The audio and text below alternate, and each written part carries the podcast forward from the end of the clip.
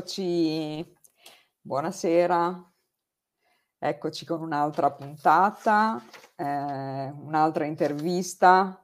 Sono veramente contenta, sono emozionata come sempre, anche perché credo che eh, abbiamo sempre il meglio e stasera sicuramente Andrea eh, non ci deluderà. Allora, lui è nato a Roma, si occupa da diversi anni di ricerca spirituale, sviluppo del potenziale psichico, terapie energetiche, di Qigong, è un appassionato studioso e praticato di tecniche energetiche e di guarigione psichica, tipo metodo Silva, Qigong cinese, Pranic Healing, sistema corpo specchio di Martin Brofman. Nel 2008 si occupa di counseling individuale e piccoli gruppi fa anche i maestri invisibili, insomma tanta tanta roba. Quindi adesso parleremo con lui perché lui ha scritto Istruzioni per maghi erranti 3, ma ovviamente è una trilogia, quindi faremo riferimento anche a tutti gli altri libri. Ovviamente ne ha scritti anche degli altri, adesso ne parleremo, lo faccio entrare subito.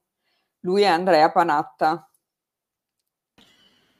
Ci siamo. Andrea, ci siamo, ce l'abbiamo fatta. Allora, eh, mandateci, mandateci, qualche commento se si vede tutto, se si sente, perché io cioè, ho, ho provato... Io ti sento bene, ti vedo bene. Andrea, sei andata a vedere se sono riuscita a condividerlo, perché io... Mi sembra di sì, sì, c'è il link è stato... Ce l'ho fatta? Ok. Sì, dicono, dalla regia mi dicono di sì, ok. Perfetto. Andrea, sì, intanto grazie di di essere venuto. Io penso di, che ti corteggio non so da quanto tempo e quindi sono veramente contenta che sei qua. Allora, hai scritto questo libro, io ne ho approfittato proprio perché era in uscita questo, eh, però giustamente hai scritto gli altri, è una trilogia, quindi non possiamo parlare di uno senza gli altri, giusto? Sì. Allora, non era prevista sta cosa della trilogia, è venuta fuori con, con gli anni. Ecco, eh. ma va bene, è giusto, anche perché penso credo... Anche che se, penso anche che con Maghi Erranti si sia conclusa la storia lì, vediamo. Eh, Beh, essere... come, come, tutte le cose c'è un ciclo no, da seguire e se l'hai chiuso vuol dire che andava bene così. Ascolta Andrea, io faccio sempre una domanda di rito che può essere, siccome noi ci chiamiamo punto di svolta, diciamo, mm. quando è stato il tuo punto di svolta, ma prima ancora chi era Andrea prima di questo punto di svolta? Eh, questa domanda è pesantissima. non è facile. Allora, io prima del punto di svolta ero uh, una persona con un sacco di problemi. Oddio, i problemi ce l'ho avuti anche dopo, però il punto di svolta per me è stato più o meno, ci avrò avuto 27-28 anni, a un certo punto in un momento di grande disastro, disperazione e altri casini che mi stavano a succedere, eh, si è aperta questa cosa che poi ho capito essere una connessione con, qual- con qualche tipo di, di, di energia spirituale, con tutta una serie di fenomeni collegati, quindi visioni dell'energia, percezioni, coincidenze, sincronicità, ehm, incontri di ogni genere. Eh, diciamo che da come me l'hanno messa i miei spiriti guida anni dopo, quando mi hanno spiegato quello che mi era successo, e il fatto è questo. Eh, ci sono dei momenti, dei passaggi in cui uno si deve arrendere. Eh, arrendersi significa che tu ti rendi conto che non c'hai più soluzioni, non puoi più risolvere niente di quello che stai affrontando con le cose che già conosci, no? E quello che accade è che una parte di te si arrende, dice ok, io non, non so più che fa, e ti affidi, e affidi a qualcosa. Allora io all'epoca non posso neanche dire verosimilmente che fossi un credente o qualche tipo, studiavo filosofia orientale praticavo filosofia orientale da tanti anni, con qualche risultato abbastanza importante dal punto di vista della meditazione, delle pratiche, io facevo zen, studiavo buddismo, una serie di cose. Però non era, un, era una parte piccola della mia vita, era un po' un hobby, ok? E quando lo spirito arriva, invece lo fa in, generalmente attraverso una grande crisi, un grande disastro, nel quale tu sei costretto a fare una e una sola cosa, dargli spazio, ok? Ora, i miei spiriti guida mi dissero, perché io quando ho cominciato a vederli, a sentirli, a parlarci, ho detto, ah, c'ho i poteri, no? Sono so figo. Eh. E invece loro quello che mi dissero non è che sei figo, è che sei disperato. E quindi quando sei disperato, quando sei disperato sei aperto a tutte le possibilità. Qualsiasi... Perché tanto uno dice non ho niente da perdere, più disperato di così. Mm. No. Ed è per quello, che, per quello che mi è stato fatto questo regalo. Ora, il problema è che il regalo ti viene fatto, però, diciamo, l'anima, lo spirito, questa, queste cose che spesso si dipingono come fatti edulcorati, belli, ricchi premi e cotillon, in realtà so delle, eh, so delle istanze molto severe anche. Quindi mi sono state messe delle condizioni, cioè noi ti diamo se tu fai un certo tipo di lavoro. E io fino a 10-15 anni dopo non è che l'avevo capito tanto qual era il lavoro. Mi sono approssimativamente approcciato a tutta una serie di cose che sono quelle che strisciano qua sotto sulla, sulla caption, esatto. sul, sul banner, tutta sta roba che ho fatto e che faccio ancora in larga parte, ma non era quello il problema, cioè non sono né le tecniche, mh, i percorsi, le discipline, i, che posso dire, le tradizioni, i libri, i corsi. Tutta questa roba sono solo scuse che la coscienza mm. e lo mm. spirito usano per, fa- per insegnarti delle cose. E secondo me la vera spiritualità, cioè il, io se scriverò un libro prima che me ne vado da questa dimensione, scriverò un libro sul fatto che secondo me la spiritualità è libera, cioè non ha a che fare con le sue incarnazioni, non ha a che fare con i, uh, i simboli, i linguaggi e le culture attraverso cui viene espressa. C'ha a che fare con il nostro contatto con una parte di noi, eh, che siamo sempre noi, che alcuni chiamano il sé, altri lo chiamano lo spirito, altri lo chiamano in altri modi, però c'è un'ulteriorità, ok? Noi abbiamo il diritto e il dovere di metterci in contatto con questo, chiamiamolo questo qualcosa, per non, per non offendere nessuno.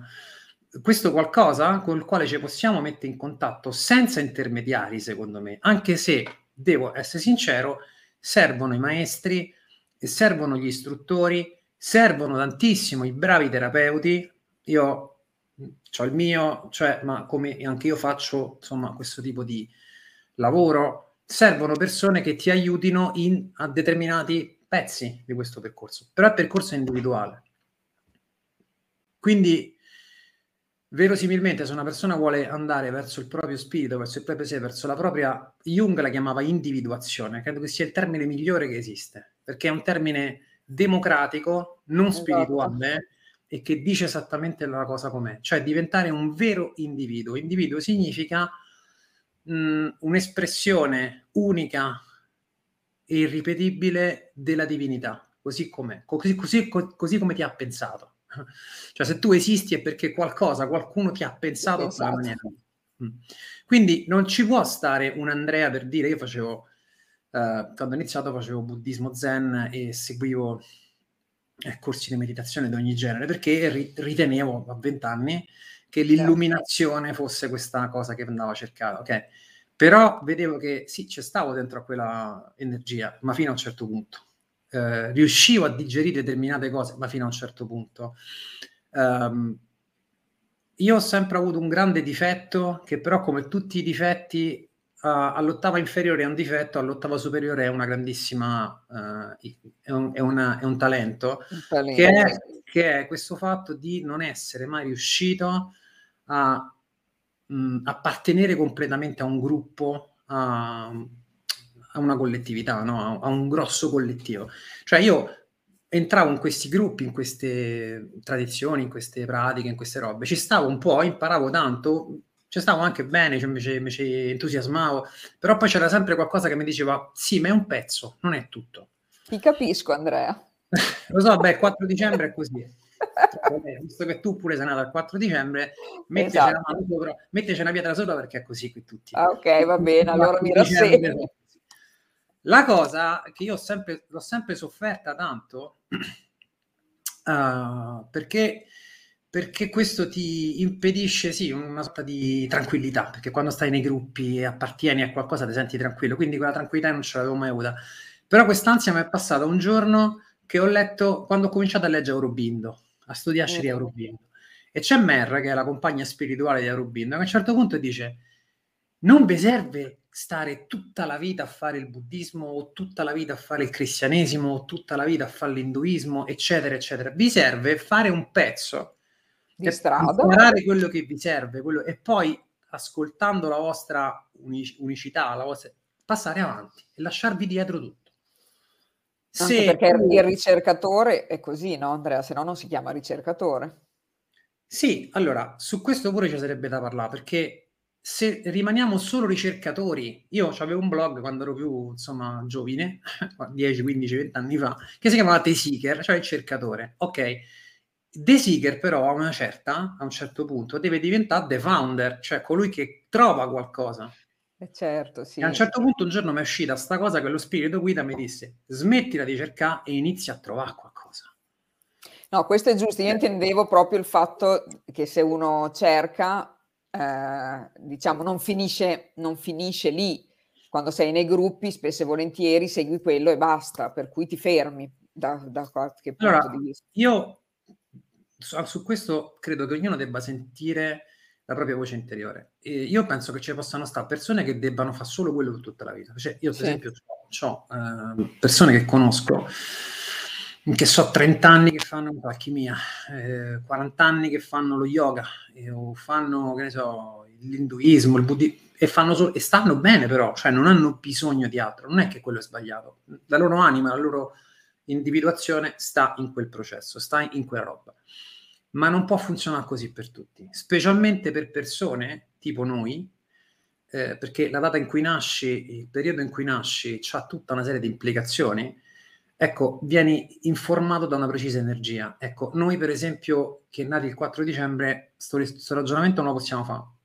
Noi viviamo spesso delle vite che Paxton Robbie, che è stato il mio primo maestro eh, virtuale, che è quello che ha scritto No Time for Karma, sì, mi diceva... Dopo ne parliamo magari. Grande Paxton. mi diceva, eh, voi vivete delle vite di integrazione cioè vite in cui fai un miliardo di cose completamente opposte, disordinate, apparentemente casuali e devi trarne tu un senso. Mm. Ma tutte quelle esperienze le devi fare, tante, a, a, volte anche cose che vanno in contrasto, perché attraverso tutte queste esperienze si integra l'unicità, la, l'individuazione. Ci sono persone che hanno questo tipo di energia, tipo noi, tipo me. Quindi non è una cosa che si può stendere a tutti, eh? però bisogna capire, ecco, questa è una cosa molto importante, una cosa che pochi dicono.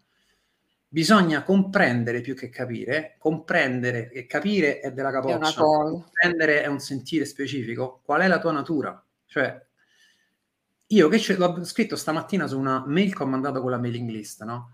Bellissima, tra parentesi, Andrea, quella mail. Grazie, grazie. Scritta con un sonno micidiale alle 7 di mattina, con Beh, guarda, aperta così. parlane e... perché è molto bella. Esatto, uno deve capire, deve comprendere che, quale scopo ha la mia incarnazione, no? Uh, io una cosa che non amo molto più di alcuni tipi di filosofia orientale, non dico di tutte, eh, però molte di queste, è che tendono a un appiattimento, cioè si va verso il sé, si realizza la, la non esistenza dell'individuo, eh, l'inutilità della mente, tutta una serie di cose e vai lì e quello è lo scopo unico dell'incarnazione. Uh, allora, o io non sono mai arrivato a questo livello perché la mia anima non voleva questo e c'è un sacco di karma negativo da processare, oppure questa cosa è palesemente in contrasto con che?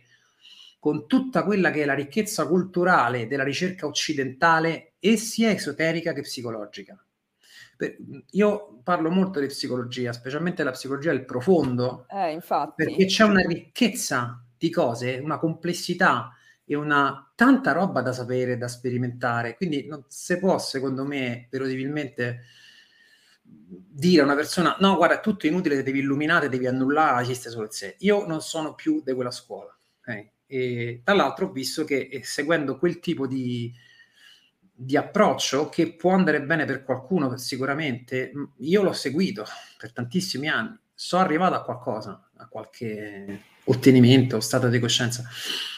Eh, però l'ho pagata cara perché tu, c'è tutta una parte nostra che non viene più sviluppata. Eh, su questo io consiglio sempre a tutti un libro meraviglioso che si chiama A occhi aperti di Mariana Kaplan, eh, con la K, A occhi aperti di Mariana Kaplan, che parla proprio di questo, cioè della insensatezza di fare un percorso spirituale senza parallelamente praticare un percorso di integrazione psicologica, molto importante.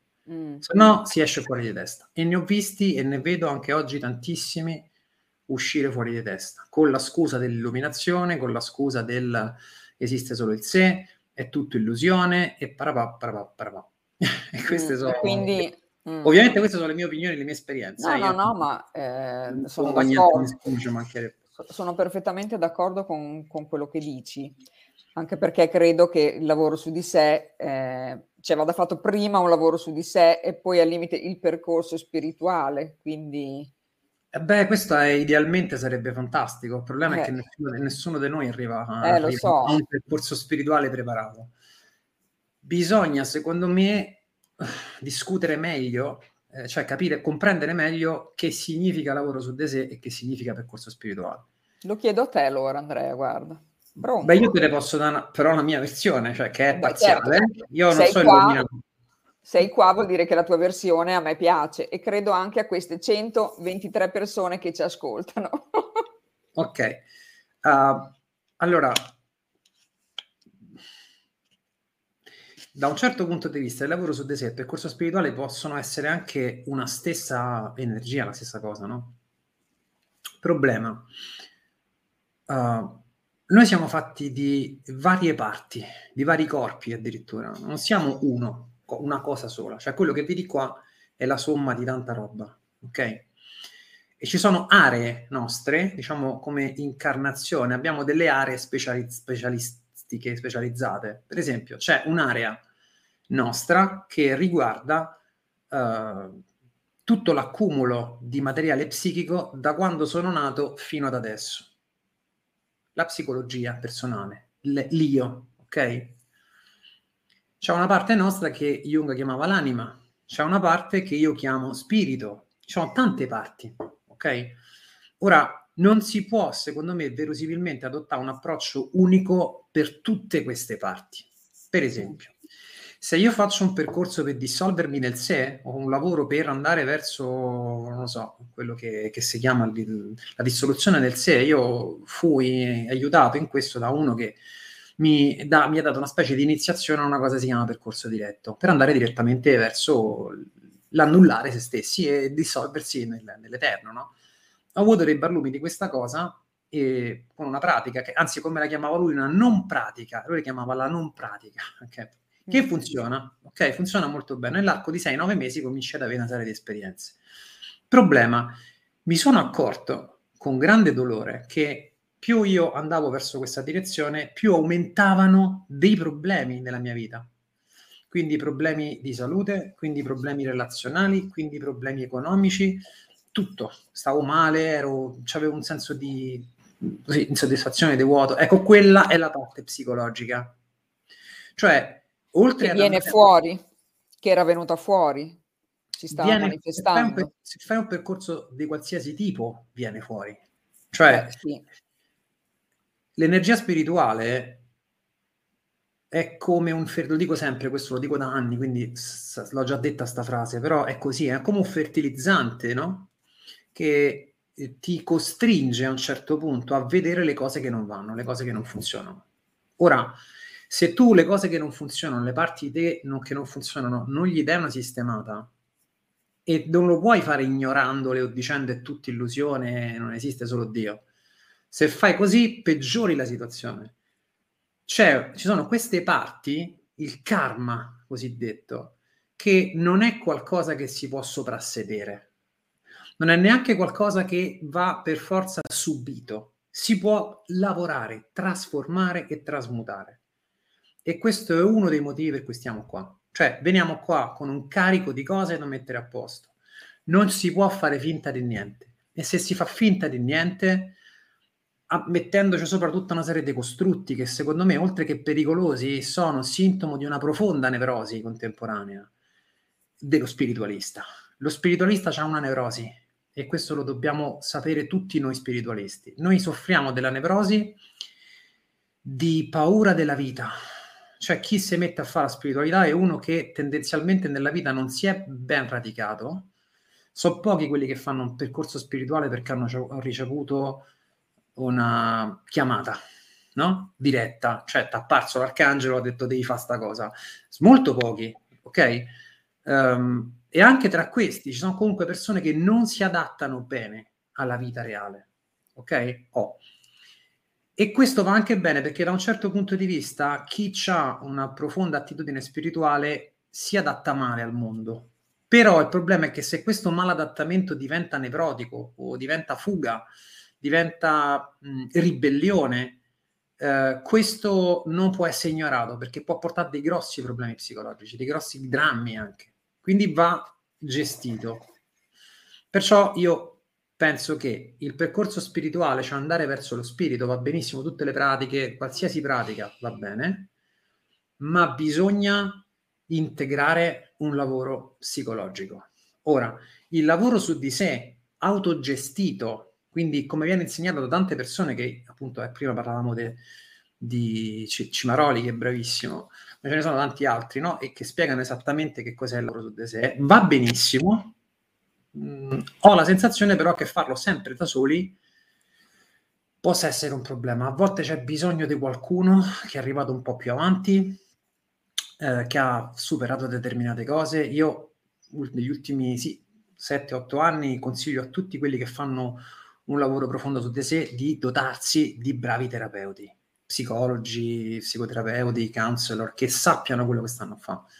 Perché è solo così che lo possiamo, possiamo gestire e attraversare cose tipo l'emersione dell'ombra, che io ho sperimentato in totale solitudine fino a un certo momento e non ve lo auguro ragazzi, perché manco ti rendi conto che stai dentro all'ombra.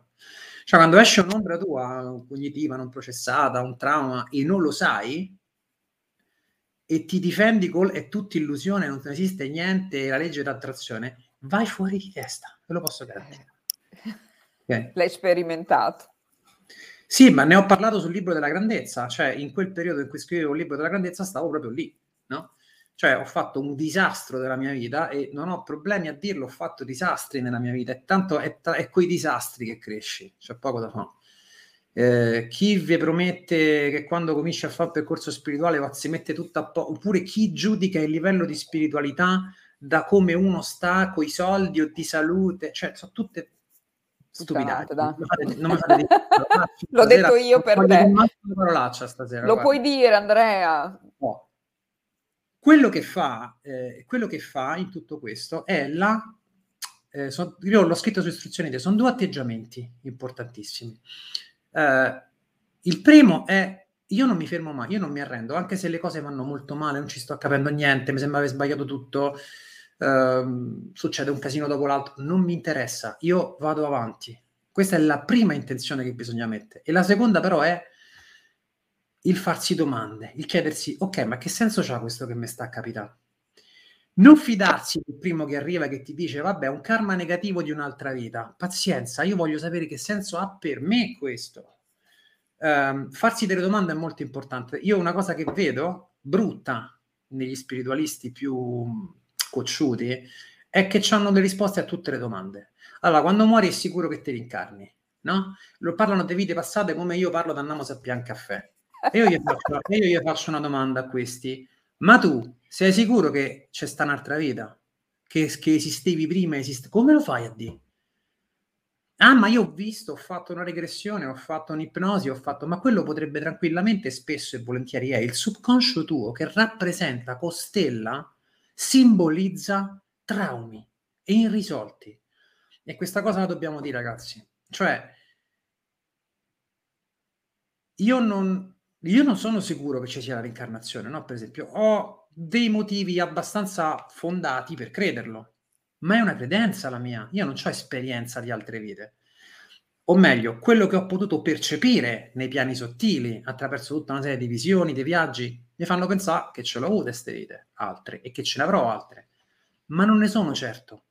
Io non ho risposte su questo, ho domande. Io al mio spirito costantemente, ai miei spiriti guida gli faccio due palle così ditemi come si fa a vedere le altre vite, no? Perché è una roba con cui loro combatto da dieci anni e non, mo ci stiamo avvicinando a questo tema da un po' di tempo perché ho agganciato eh, delle energie diverse a spiriti più, un po' più alti, un po' più forti che me lo stanno facendo capire come funziona, ma non lo so. E finché non lo sappiamo, ma anche diciamo che lo... rimani sempre con il dubbio. Il dubbio poi... Sì, il dubbio secondo me, cioè o come lo, la mettiamo noi, la capacità di avere torto è la più grande, eh, il più grande mh, dono che puoi fare alla tua ricerca spirituale, perché tu fin qui arrivi, fin qui lo sai, quando lo hai visto lo sai, ma dove non sai, di non lo so. Se tu quando invece di non lo so ci metti un principio spirituale, che magari hai letto sul libro di Ramana Maharshi, di Nisargadatta, di Aurobindo o di quell'altro, tu non cresci più cioè la tua esperienza, della, la tua esperienza rimane una linea fissa, piana e non cresce più. Quando invece diciamo non lo so, perché lo spirito arriva quando c'hai i casini e ti arrendi? Perché quando ti arrendi veramente sei disperato, è il più grande non lo so che tu puoi dire. Sei in apertura, diciamo, in quel momento, no? Sì, cioè questa è poi è stata la mia esperienza. Eh? Sì, poi ci sono delle certezze, le certezze spirituali si ottengono attraverso l'esperienza e l'esperienza ha bisogno di pratica e la pratica ha bisogno di un certo tipo di disciplina, di applicazione costante. Uh, vabbè, non voglio parlare di cose afferenti a questo, tipo chi canalizza cose, però anche questo fatto... Allora, tu puoi dire la tua, scusa Andrea. Eh. No, perché già me ne sono messo conto un po' quando ho detto questa cosa l'altra volta, no? che si sono arrabbiati tutti. Diciamo che anche il discorso della canalizzazione, del parlare con l'aldilà e tutta sta roba qui, no? Non può essere fatto one shot. Fai un corso di una, una settimana, due settimane e lo impari. È una pratica di tutta una vita, perché tutti i segnali che arrivano dall'aldilà, tutti i messaggi, e sono costantemente, siamo costantemente bombardati da questa roba qui, non possono essere percepiti chiaramente se non si fa un lavoro sulla sfogatura inconscia. E infatti, parliamo Senti, di questa sfocatura, Andrea. Parliamo della sfocatura, ok. Che tra parentesi è proprio nel primo libro. Sì, è un tema del Eh, esatto. Che cos'è questa sfocatura? È l'inconscio che parla? Allora, la sfocatura io, è il modo che ho cercato, la, la, parola che ho usato per descrivere sostanzialmente i processi, i processi inconsci percettivi, cioè Mm. è una cosa che si sa, insomma, che si studia no? in tutte le discipline un po' più strutturate. Questo fatto che noi non percepiamo direttamente la realtà mai, mai. Percepiamo la realtà più un'aggiunta, ok? E l'aggiunta è tutto ciò che sta in zone molto, molto basse e profonde del nostro inconscio. E però c'è un problema, non è solo un fatto percettivo. Cioè io se vedo te, non vedo te, vedo te più tutto ciò che ti proietto addosso. Mm. E ti proietto tutto ciò che non vedo di me. E il problema è che la proiezione non è che succede una volta ogni tanto, noi siamo sempre così, funzioniamo così.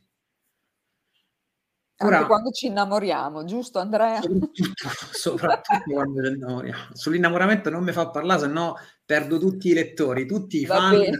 tutti gli amici che E già non è che ce n'ho tantissimi in questo periodo, perché con, con, la pandemia e tutta sta roba qua... Non è vero. È tutta ristretta. L'innamoramento è, secondo me, perlomeno, è, è questa malattia mortale, virale, che ti prende a un certo momento perché tu incontri una persona e su questa persona ci proietti tutta una serie di cose. Ok? Ora, la cosa figa dell'innamoramento qual è? Innanzitutto è che tu quando ti innamori proietti la tua parte migliore. Cosa, uno dei miei maestri mi insegnò, mi insegnava che l'arte, una delle arti dell'intensità è quella di riuscire a innamorarsi senza, lo, senza il target, cioè senza la persona esterna. Vibrare questa emozione. No? Il cuore aperto, secondo loro, è così. E si può fare perché in effetti se tu puoi innamorarti di qualcuno in maniera di quelle proprio devastanti, mo, levando le parti disfunzionali e nevrotiche dell'innamoramento, che non ne voglio parlare, se no apriamo un altro brutto paragrafo. esatto, però l'innamoramento è uno stato di grandi, uno stato alfa, di alfa profondo, cioè tu sei estremamente attento, estremamente concentrato e non riesci a provare emozioni negative. Eh, quando facevo il metodo Silva, eh, gli, insegnanti Silva ci dicevano questo, l'alfa lo riconosci perché hai un'attenzione senza sforzo, concentrata, e non riesci anche sforzandoti a provare emozioni negative. Quello è alfa, l'innamoramento è uno stato alfa. Perché si va a depositare proprio su quella persona? Questa è la domanda che uno ci, dovrebbe, ci dovremmo fare, no? La sfogatura, per esempio, è una cosa che contiene sono tutti i modelli relazionali acquisiti da quando sei nato fino adesso. Quindi tutto ciò che hai visto fare a mamma, papà e figure d'autorità in termini di amore, eh, di soppopera, relazioni, ce l'hai dentro. Ecco, questa roba tu la riproietti all'esterno, no? Ma soprattutto all'esterno proietti tutte le tue mancanze, tutti i tuoi bisogni, tutti i tuoi tentativi di farti amare in qualche modo. E quindi quando c'hai davanti questa persona di cui ti innamori, spesso noi ci innamoriamo proprio di quelle persone che ci devono portare fuori la parte sofferente. Questo è un fatto, è un fatto basico, diciamo, eh, fino a un certo momento, secondo me, cioè finché non si è risolto il rapporto con i propri genitori, parliamo interiormente risolto, tu attrai solo persone disfunzionali, ti innamori solo di persone disfunzionali. Se risolvi, il che significa integrare alcune parti eh, disfunzionali di papà e mamma e quando cominci anche a rilasciare e perdonare tutti i sospesi che c'hai con papà e mamma, eh, cominci ad attirare relazioni più sane. Okay? La sfogatura è questo, è una continua proiezione dei contenuti emotivi, psichici, ma è anche altro cioè, la cosa bella della sfogatura qual è? È che ti fa succedere delle cose. Cioè, io alla sfogatura volevo dare anche una valenza, eh, l'ho chiamata così perché volevo dargli anche una valenza, diciamo, eh, fisica. Mm, questo è anche una cosa che si conosce, le famose sincronicità, le ripetizioni, il karma che si ripresenta sempre uguale. Tutta questa roba io la chiamo sfogatura. Ok? E la cosa brutta qual è? È che tutti abbiamo una sfogatura. Tutti anche i grandi, anche quelli che ci insegnano, anche i più grandi, più fighi, più illuminati di quelli che ci insegnano, me compreso, ci mancherebbe, cioè abbiamo una bella sfogatura, perché è così che funzioniamo su questo piano. Sempre chi mi insegna, il mio maestro, mi dice sempre, non si può pensare di proiettare tanta luce senza proiettare un'ombra ugualmente lunga, ugualmente profonda. Più luce c'hai e più ombra proietti. Finché stai qua è così. Cioè, finché sei su questo piano è così. Io a 47, quasi 48 anni, non ci credo più alle figure di tutta luce, a quelli che dicono sono solo luce. L'ultimo con cui ho lavorato, un personaggio di questo tipo, era una persona che rifletteva solo luce, o diceva di essere solo luce, ed era una persona completamente mangiata dalla sua ombra tossica. L'abbiamo scoperto dopo, ovviamente, no? Certo. Quindi io non ci credo più a nessuno che mi dice così finché sei incarnato, come dice il mio amico grande Roberto Sarti, che dice sempre se, che, fa, che insegna lo sciamanesimo andino, no? lui fa queste cose meravigliose, lo sciamanesimo andino dice uno è illuminato quando proietta luce, cioè quando risplendi della luce proprio. Se io spengo la luce nella stanza e te vedo che mandi luce, allora so che sei illuminato. Io hanno detto ai maestri suoi sta cosa, è fighissimo. Mi sono un po' perso, però ragazzi io... No, non ti sei perso Andrea, invece parlavamo della sfocatura, quindi non ti sei perso. Sì, ma tu riportami la sfocatura, se me ne vado a parlare di altre cose, perché io, siccome a un a po' me piace non... ascoltarti Andrea, quindi... È un po' che non li faccio questi incontri, e quindi prima dopo anni di lavoro mi ero disciplinato tantissimo. Ma è perfetto così. Non l'ho persa sta cosa, quindi magari me ne vado... No, no, tu vai perché tanto tocchi tanti punti che per noi possono essere utilissimi, quindi va benissimo. Per okay. cui è ovvio che eh, la sfocatura ce l'abbiamo, quindi dobbiamo lavorarci sopra ed è la prima, è alla base no, del lavoro su di sé. Sì, è il motivo per cui fai il lavoro, no? Cioè, esatto. io, ho, io ho la sensazione, poi non voglio fare troppo il mistico perché non ci so così, però che noi veniamo qua apposta. Cioè, secondo me noi veniamo qua apposta per processare sta roba. Cioè, se non lo fai tu non lo fa nessuno. E c'era un altro con cui ho lavorato, con cui ho studiato, che era quello che il simpatico hawaiano che insegna l'Oponopono, Yulen, e l'ho seguito per tanto tempo. E lui diceva sempre, noi veniamo per fare questo lavoro, veniamo qui perché siamo chiamati a fare qualcosa che possiamo fare solo noi, cioè ripulire le memorie. Mm. Se non lo facciamo noi, non lo farà nessun altro. Punto. Io oggi ancora, eh, Oponopono l'ho fatto per anni, l'ho iniziato a fare 12 anni fa, mm, il vero Ponopono, che non è quello che sta sui libri, ragazzi, non è ti amo, mi dispiace, perdonami, grazie, quella è una cosetta così. Ponopono è una roba sciamanica molto complessa, è molto articolata in 12 passaggi, tutti... Ecco, però è una tradizione molto bella quella hawaiana, perché parla proprio di questo. Ne parla in maniera magari meno molto più bella di come ne posso parlare io sui libri miei, perché lo sciamanesimo hawaiano ha tutta un'iconografia fichissima, ci sono tutti gli scritti di Morna Simeona, ci sono una serie di cose molto più fighe, ma il concetto è quello, c'è della roba da pulire. Veniamo qua per questo. E io sostengo su istruzioni 1, me lo ricordo che ho scritto questa cosa tanti anni fa, che lo spirito ti paga per fare questo lavoro. Come ti paga? Secondo me, e mi sembra che tutti siamo d'accordo, tutti quelli che insegnano siano d'accordo su questo. Se tu ti prendi la responsabilità di fare questa pulizia, a prescindere da come la fai, ti vengono dati tutte le risorse, i mezzi, le persone, i soldi, la compagnia e tutto quello che ti serve per poter portare avanti questo lavoro. Sempre. Tu dici io voglio fare questa cosa, lo prendo come un atto di responsabilità, è uno scopo dell'incarnazione, lo assumo su di me, lo spirito si precipita da tutti i mezzi. Ti paga per fare questo lavoro. Bello Andrea quello che dici. Ascolta Andrea, qual è stato il, il, più grande inganno che ti ha dato la sfocatura, per esempio, che ti ha portato a credere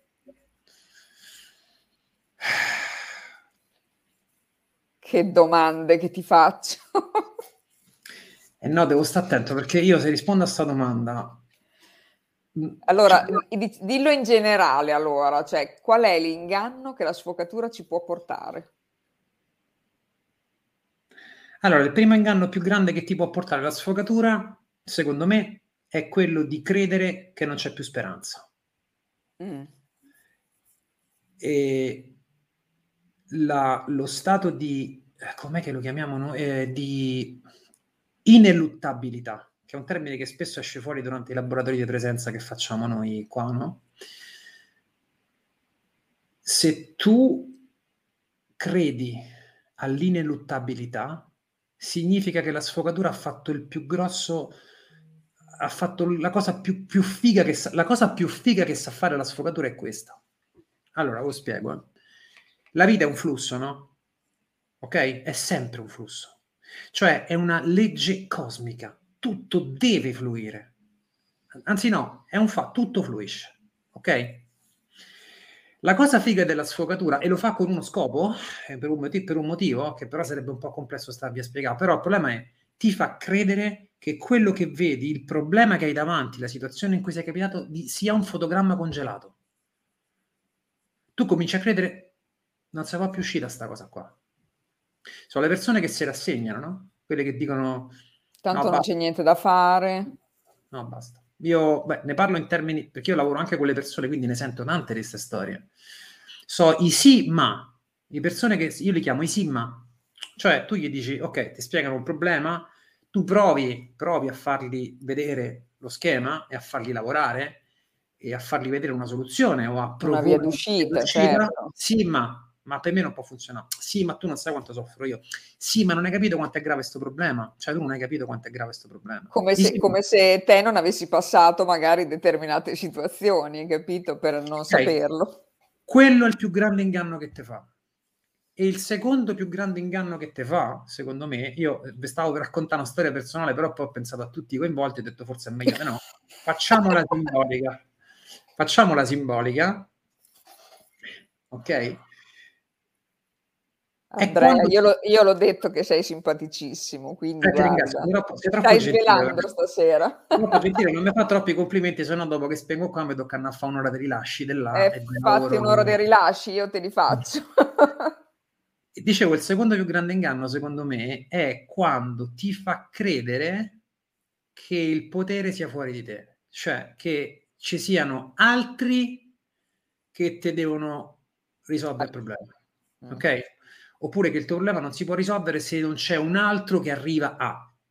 Ma questo parlo anche, no? parlo anche delle cose spirituali, cioè per esempio, uno degli spiriti con cui lavoro io, che è uno dei più forti, cioè il più forte di tutti, non posso dire il nome perché poi pure uno famoso poi si offende, quindi non diciamo chi è, uh, dice sempre questo, io ti aiuto e ti faccio succedere dei miracoli, ma tu devi smetterla di fare la vittima e di pensare che non ce la puoi fare. Prima ti alzi, tiri fuori il martello, la spada, il fucile virtuale, energetico, psichico, e dopo ti aiuto. Ok? Se la sfogatura ti fa credere che finché non arriva l'aiuto divino tu non puoi fare niente, questo è un altro inganno della sfogatura. Cioè il detto famoso aiutati che Dio ti aiuta è veramente vero, è un fatto esoterico e vi aggancia a quella precisa energia. Questo è un grande inganno. Il ganno, l'inganno che ti dice è tutto fuori, il potere è fuori, la possibilità è fuori. Uh, se non ho quel tipo di persona non posso essere felice, se non ho quel tipo di lavoro non posso essere felice, se non ho, che ne so, quel tipo di macchina, quel tipo di donna, sai quante ne sento tutti i giorni io quando lavoro con la gente? Eh? C'hanno sempre un motivo per cui non potremo essere felici, ok? Oh, io lo posso anche comprendere che se non c'hai certe cose, perché anch'io sono stato un grande lamentoso eh, e ancora a volte lo sono ancora, e qui non, magari poi faccio per la mia compagna che ogni tanto... No, Andrea, cioè non è che so, non è che sto arrivato. Ce l'ho io momenti lamentosi, ok? Per carità. Ce l'abbiamo Però, tutti, penso, Andrea. Sì, sì, per carità. Io sul lamento ancora, cioè, per carità, su alcune cose ci sono riuscito, su altre ancora ogni tanto, per esempio, io mi incazzo tantissimo, lo dico, per, quando leggo certi commenti su Facebook, no? Ho questa, c'ho questa pace eterna che eh, posso essere pace anziché questo, no. Quando c'è il commento, tu c'hai 600 commenti fighi, ce n'hai uno brutto. Te vai a guardare quello. È come, non so, usando un linguaggio un po' nerd, è come quando ti compri un, un nuovo televisore LCD bellissimo a 1900 milioni di pixel, però c'hai un pixel bruciato, quello rosso o nero e tu non lo puoi non guardare quel, o giallo che quando lo schermo è tutto l'occhio nero, ti cade lì. l'occhio ti cade sempre lì. Ecco io su questo ancora ho dei problemi. Eh, però tendenzialmente il discorso è eh, abbiamo in ogni momento la possibilità di resettarci cioè di uscire dall'investimento nella realtà esterna come unico modo per essere felici, e questo noi lo, lo stiamo sperimentando e facendo con i laboratori di presenza, quando arriviamo a un certo, uh, come posso dire, a un certo quantitativo di questa energia che chiamiamo presenza, e lo switch è immediato. Ce lo diceva l'altro giorno uno dei partecipanti a questo nuovo anno di corsi che è partito, il secondo laboratorio, non si ricordo se Quando era un ragazzo... è partito questo, Andrea? Questi partono sempre verso settembre. Ah, ok. E dopo uno non può inserirsi. Uh, ni, mi fanno di là mi dicono ni, vediamo. vediamo. C'è, c'è qualche, ancora qualche possibilità. Poi siamo già al terzo incontro, quindi magari però no, metti che c'è qualcuno interessato, appunto, magari dopo. Comunque dicevo, un, una persona che ha appena iniziato dopo un po', un paio di mesi di lavoro si è resa conto di questo, che si può già fare questo. Cioè che non importa quanto stai male, quanto sei disperato, quanto sei vittima, eh, ti puoi ricentrare immediatamente con un atto della volontà. Questo è quello che dobbiamo imparare a fare per essere felici veramente. Ritirare il nostro investimento sull'esterno. So che è molto difficile, su alcune cose è praticamente impossibile, ma la sola intenzione di provarci, di dire ok, ci voglio provare a fare questa cosa, ci voglio provare veramente, mette in moto tutta una sequenza di azioni dello spirito verso di noi. Cioè lo spirito dice, oh, quello ha detto che ci vuole provare. Ah, è figo, andiamo a dare una mano. E arrivano, arriva l'aiuto. Poi che per arrivare a farlo sempre ci voglia tantissimo lavoro, tantissimo tempo, e io non ci sono ancora arrivato, sta sempre così. Diciamo che un buon 70-80% delle volte ci riesco, a volte no. Beh, non è mica poco, eh. Sì, so, so anni e anni e anni di sbattimenti spirituali e, e di tecniche e di pratiche, de... però più che, come dicevo all'inizio, più che la tecnica e la pratica, è importante l'intenzione. Non arrendersi mai significa oggi sono stato male, oggi ho, sbagli- oggi ho fallito, diciamo, no? oggi non sono riuscito a, domani ci riprovo, tra un'ora ci riprovo, tra due ore ci... e non perdere mai questo atteggiamento. Okay? Questi due atteggiamenti, non perdere mai l'intenzione di provarci a stare bene, a risolvere, a superare, a trasmutare e quella di chiedersi sempre il senso di quello che accade, sono due chiavi e fondamentali per aprire la percezione dei corpi sottili, tra le altre cose. Ve lo dico prima, ah, poi voi ecco. provateci per un tot di mesi e poi mi dite se non è così. Interessante Andrea. Eh, in Maghieranti 2, Andrea, tu dici, noi tutto quello che facciamo nella vita lo facciamo eh, per vedere meno la nostra ombra e perderci dietro magari al, alla ricerca di questa felicità. Sì, ma molto più semplicemente. Allora, io quando scrivevo istruzioni 2 era un periodo pure lì un po', un po', un po complesso, diciamo. Un po' particolare, va? Beh, sicuramente complesso diciamo che è il periodo in cui è morto mio padre, c'è stata una serie di cose. Ah, comunque, certo. comunque, per farla molto più semplice, secondo me, tutto quello che facciamo nella vita, fino a un certo momento, lo facciamo per non sentire il dolore. Lo facciamo per non sentire dolore, vuoto e paura della morte. Ok? Il, istruzioni 2 era tutto sul sentire, no? Perché io lì sì, praticavo, applicavo, studiavo il metodo Yin, che ancora oggi faccio, ovviamente insegno e faccio, e il metodo Yin è una cosa estremamente esatta, eccolo là, l'Amato 2.0, quanto mi è costato.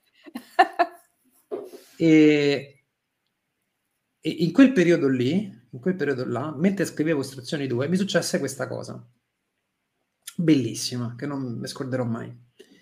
Eh, appunto in questo momento in cui appunto, mio padre se ne stava andando con insomma brutto male e io stavo in una situazione un po', po' insomma difficile per tutta una serie di impicci karmici, cose strane. Mi trovo un giorno a stare in un dolore così intenso, così forte, così lancinante che mi sono detto io più di così non credo di poter stare male. E ho fatto una cosa, mi sono arreso al sentire puro di quel dolore lì. Mm. Fatto questo, è successa una cosa fichissima che io non mi scorderò mai.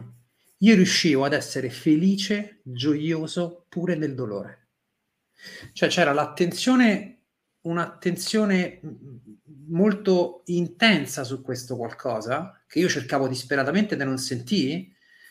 Mi sono reso, l'ho sentito tutto fino in fondo e quindi c'era questo enorme dolore, e non è se n'era andato, ma stava ancora lì ma attorno ci stava una gioia mega galattica. Una... Quindi, quindi, c'era qualcosa di stabile dentro di te che era f- fermo. Stabile, e... stabile, purtroppo non posso dire di esserci arrivato alla stabilità. È una cosa che spesso mi accade. Però ancora. la provi, no? Sì. Ecco. Non è stabile, devo essere sincero. Io non sto a livelli, che ne so, non voglio far nomi, però di gente che dice di starci stabilmente in quella condizione. Però quella volta lì mi sono reso conto che ciò che ci fa male non è il dolore, è la resistenza al dolore. E sul libro, lo, e, e quel, eh, libro, sì. quel libro l'ho scritto mentre facevo questi esperimenti, no? Se tu resisti al dolore, e sono in genere il, il, dolore è, come diceva Gold, Eugene Gold, la differenza tra un'emozione positiva e un'emozione negativa sta in un fatto soltanto, nel giudizio che gli diamo. Mm, sì. Mo, quella Eugene Gold è un top maestro di quarta via, è uno che ha scritto 27.000 libri, quindi io no, non ci sono arrivato a quel livello là. Però penso che questa cosa sia molto reale l'ho vista tante volte succedere. Se noi cambiamo giudizio sulla sensazione che proviamo, sull'emozione che proviamo e smettiamo di non volerla provare, esatto, riusciamo... perché poi è questo più che altro, no? Questa resistenza sì. che abbiamo sempre. Tra l'altro, quella resistenza è l'origine di quasi tutta l'attività mentale che abbiamo. Infatti, chi fa il metodo Yin, visto che si impara no, col metodo Yin a entrare nelle sensazioni e a scioglierle, la mente si ferma quasi a tutti, quasi subito. Cioè, dopo mezza giornata del seminario, la gente dice: oh, Cacchio, non c'è più un pensiero, ho la mente vuota, mi si è fermato tutto. Perché l'attività mentale sorge dall'atto di resistere. Eh certo. Okay. C'è una domanda, Andrea. Vorrei farti una domanda. domanda su com'è possibile distinguere la spiritualità come evasione dalla realtà e dalle ah, nostre sofferenze rispetto a una spiritualità più costruttiva. Infatti, guarda, te la volevo fare anch'io, bravo. Bellissima eh. domanda. Bellissima sì. domanda. Ma è molto semplice questa cosa in realtà. Allora, io ritengo, come riteneva il mio amato Sri Aurobindo, a cui io devo tanto e non dico tutto quello che so, ma tanto di quello che so ultimamente, che se una spiritualità, qualsiasi spiritualità che tu pratichi, segui o persegui, non ti dà più potere sulla vita, cioè più capacità di risolvere problemi, di, di avere relazioni sane, di avere, diciamo, mm, di stare benino economicamente, cioè non dico che devi essere, non, non stanno a fare secret, eh, ragazzi, che diceva chiedi e otterrai, visualizza, no, quelle sono stupidaggini americane, però una spiritualità che non ti dà più potere sulla vita, che non migliora tutte quelle cose 3D che tanto vogliamo scappare, eh, quella non è spiritualità, quella è una grandissima perdita di tempo, potete lasciarla stare. Allora, come fai a giudicare un percorso spirituale che non è un'evasione? Beh, innanzitutto se un, percor- se un percorso, mo, non lo chiamiamo spirituale, percorso evolutivo, no? Mm. Ti tiene sulla vita, cioè ti fa risolvere, ti, ti, dice ok, ti do questo strumento, usalo nella vita e la vita ti migliora, allora è un buon percorso secondo me. Um, se è un percorso che migliora la vita a te e anche a tutti quelli che sono intorno a te, allora è un buon percorso. Perché sapete qual è il problema? Molti percorsi spirituali so, invece sono dei piccoli grumi di egoismo conclamato e quindi vai a fare sta cosa, stai bene te, ma intorno a te stanno tutti male. Ma io mi sto a levare, io mi sto a spiritualizzare, mi dovete lasciare stare. Eh, capito? Se è vero spirito, lo spirito è sistemico, non si preoccupa solo di te, si preoccupa di tutti. Quindi stai Quindi dovrebbe, dovrebbe portare giovamento un po' a tutti, giusto? Sì, sì. E l'altra cosa credo che sia ehm, non ti fa sentire speciale. Cioè, un vero percorso evolutivo a un certo punto ti fa sentire sicuramente più centrato, più forte, ti dà degli strumenti che altre persone non hanno, sicuramente, no? Perché, insomma, si acquisiscono delle capacità, però non ti senti speciale, non ti senti meglio degli altri se vi sentite così non è un percorso spirituale, è una setta o, o, qualcosa di questo genere qua. È quelli che io faccio il lavoro su me stesso, tu no. Io sono presente e tu no. Io sto nell'attenzione divisa e tu no. Uh, io sento l'energia e tu no. Ecco, questa roba qua è una perdita di tempo. Ok? È tutta, è tutta mente, diciamo, va?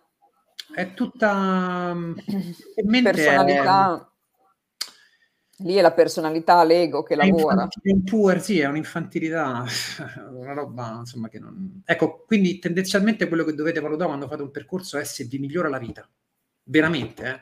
Cioè, eh, io conosco gente che so 20 anni che fa roba, no? Non facciamo i nomi, però percorsi terapeutici, tipi, cose, que... e stanno sempre peggio. Stanno sempre uguali. Non Ma fai, eh. fatti una domanda. Perché poi il maestro ti dice eh no, ma devi fare il secondo livello per stare meglio, e devi fare il quarto livello, devi arrivare alla settima sì. iniziazione. No, no io, vero, io, verosimilmente vi posso dire, con le pratiche che faccio io, per esempio, no? quelle antiche e anche le nuove, perché adesso sto intraprendendo tutta un'altra strada che tra un po' comincerò a parlarne appena avrò il permesso di costui. Um, che non diciamo il nome. No, non si può dire adesso. Oggi non ve lo dico. Um, secondo me quello che va valutato un percorso, la propria, la propria efficacia, l'efficacia di un percorso ogni sei mesi. No? Mm. Tu fai, però lo devi fare. Cioè, ecco, questo è l'altro problema. No? La gente dice che fa le pratiche, poi, poi vai a vedere quello che fanno e non lo fanno. No? Ah, ma sì, ma io l'ho fatto il metodo Yin, ma a me non mi funziona. Quanto hai praticato? Ma ogni tanto lo faccio, se l'ho fatto una settimana fa, metodo yin lo devi fare. Eh, io adesso, per esempio, mentre parlo, cerco di stare in quello stato, no? Eh, col campo acceso, ok? Lo faccio sempre. Non lo puoi fare una volta a settimana e sperare che ti provochi un cambiamento. Quindi la prima cosa è siate sinceri con voi stessi, quanto praticate, quanto vi applicate. La seconda è ogni sei mesi, perché sei mesi è un buon, buon spazio di tempo per valutare una roba del genere. Guarda come si è trasformata la tua vita, mm. in meglio o in peggio. Perché quando tu aderisci a un percorso, a una disciplina, a un gruppo, tu ti sposi quella disciplina, ma ti sposi anche tutta l'energia di quell'insegnante, tutto il, tutto il campo vibrazionale, l'egregora di quel gruppo, e quella roba c'ha effetto sulla tua vita. Bisogna vedere se quella roba è positiva o negativa, se lavora per te o se lavora per lei. Ci okay? vuole il discernimento lì, no Andrea? Osservare come ti va la vita. Ok? Infatti. Spero di aver risposto. Sicuramente ho detto un fracco di stupidate, però... Non è vero. La prima cosa che mi veniva in mente era questa. Hai risposto benissimo. Adesso ci sono un po' di domande. Andrea, come si fa ad accettare il dolore?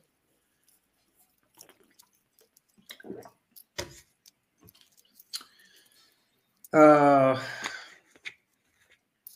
sapete chi è che scrive tanto bene su questi argomenti? Raffaele Morelli. Mm. Leggetevi i libri di Raffaele Morelli su questo. Cioè, come si fa ad accettare il dolore? Stai nel dolore e basta. Eh, stacci senza pensare, stacci senza se e senza ma, stacci, io come dico al corso del metodo Yin, tagliatevi la testa. Sentire fino in fondo. Uh, accettare il dolore significa che se c'è un fatto, se c'è una uh, un'energia, una vibrazione, un blocco, io non cerco di evitarlo, ci sto insieme, lo accolgo. Dove lo senti? Qua, qua, qua, sto con lui. Questo è il primo passaggio. Sì.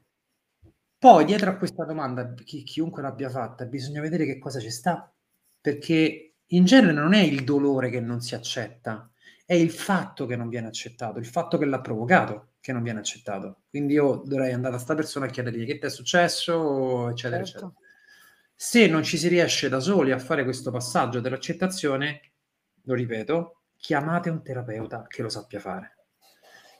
Io, che ero un grandissimo, lo posso dire oggi, narcisista a un certo punto, perché quando cominci a pubblicare libri e fai corsi in tutta Italia e ti senti tanto figo, ok? A te ci senti figo perché ogni tanto ce l'hai questi momenti, cioè ce l'avevo, un po' meno. Il più grande errore che ho fatto è stato non chiedere aiuto quando ne avevo bisogno. Mm. Perché non è facile per uno che insegna andare in giro a dire cazzo ho sbagliato. Sì. E andare da un terapeuta che magari ti fa anche il culo a strisce perché ti fa vedere dove hai sbagliato. E a me me l'hanno fatto il culo a strisce. Io c'erano tante cose che non accettavo, tante cose che non accettavo, di me soprattutto, degli altri, di tutta una serie di cose.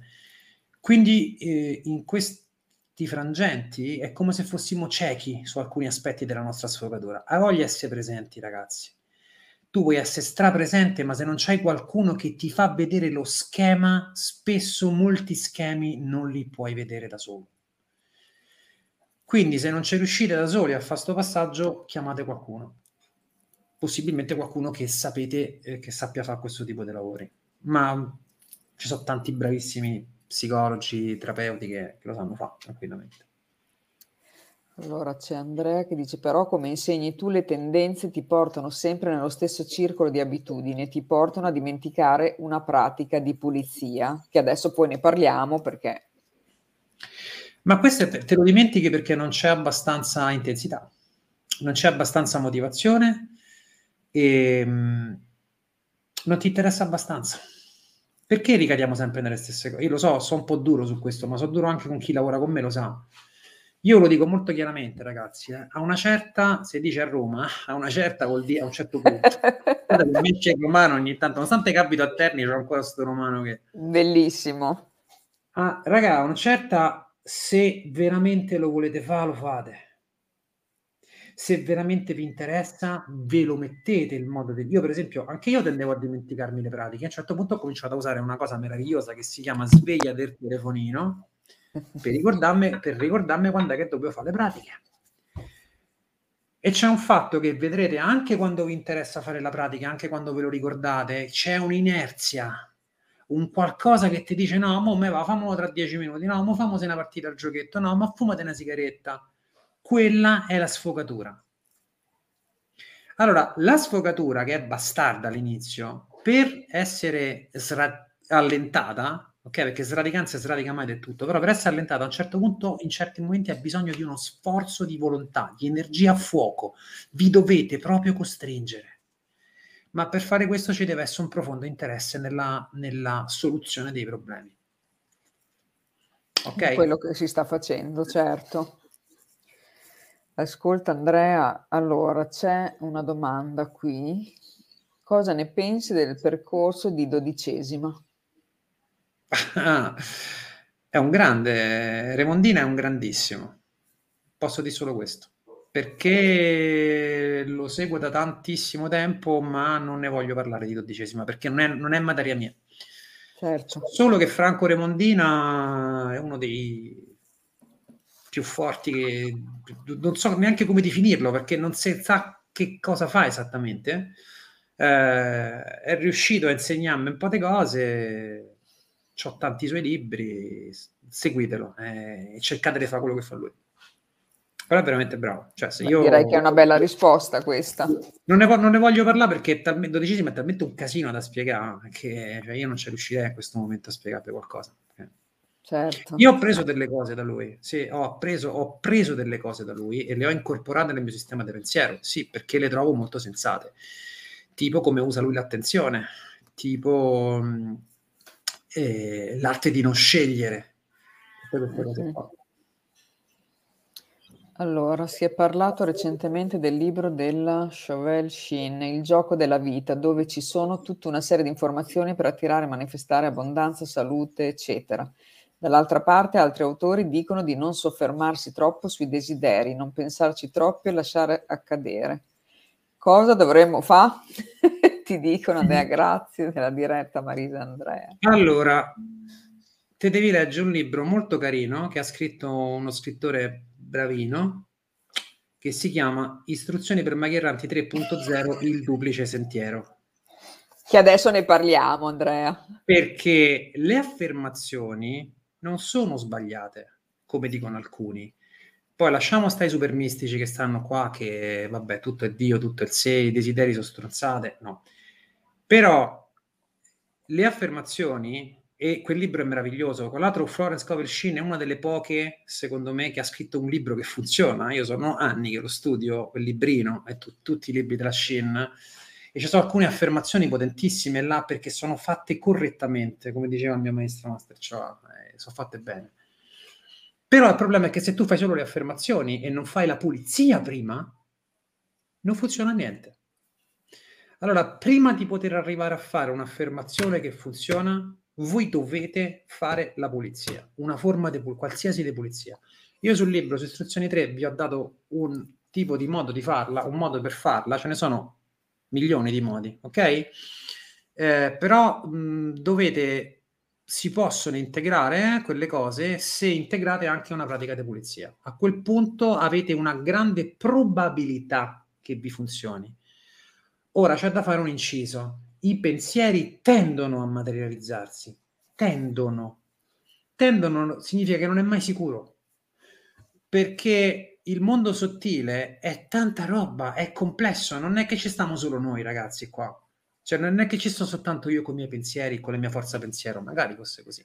Chiaro che più forza pensiero ho io, più intenzione, più, for- più e più presenza ho e meno ostacoli interni ho, e più è possibile che qualcosa accada. Ti posso rispondere così per il momento. Però è un libro meraviglioso quello della Shin, se no non, non continuerei a parlarne da vent'anni. Ne ho letti tanti di libri sulle affermazioni, è l'unico che ancora leggo.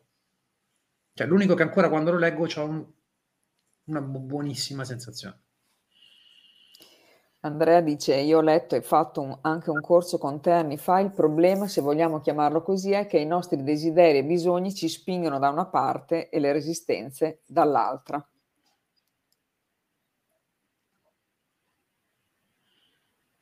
Uh, Sei d'accordo tu con questo, Andrea? Beh, questo Andrea Spiga è uno dei vari Simma che incontro sulla mia strada. No?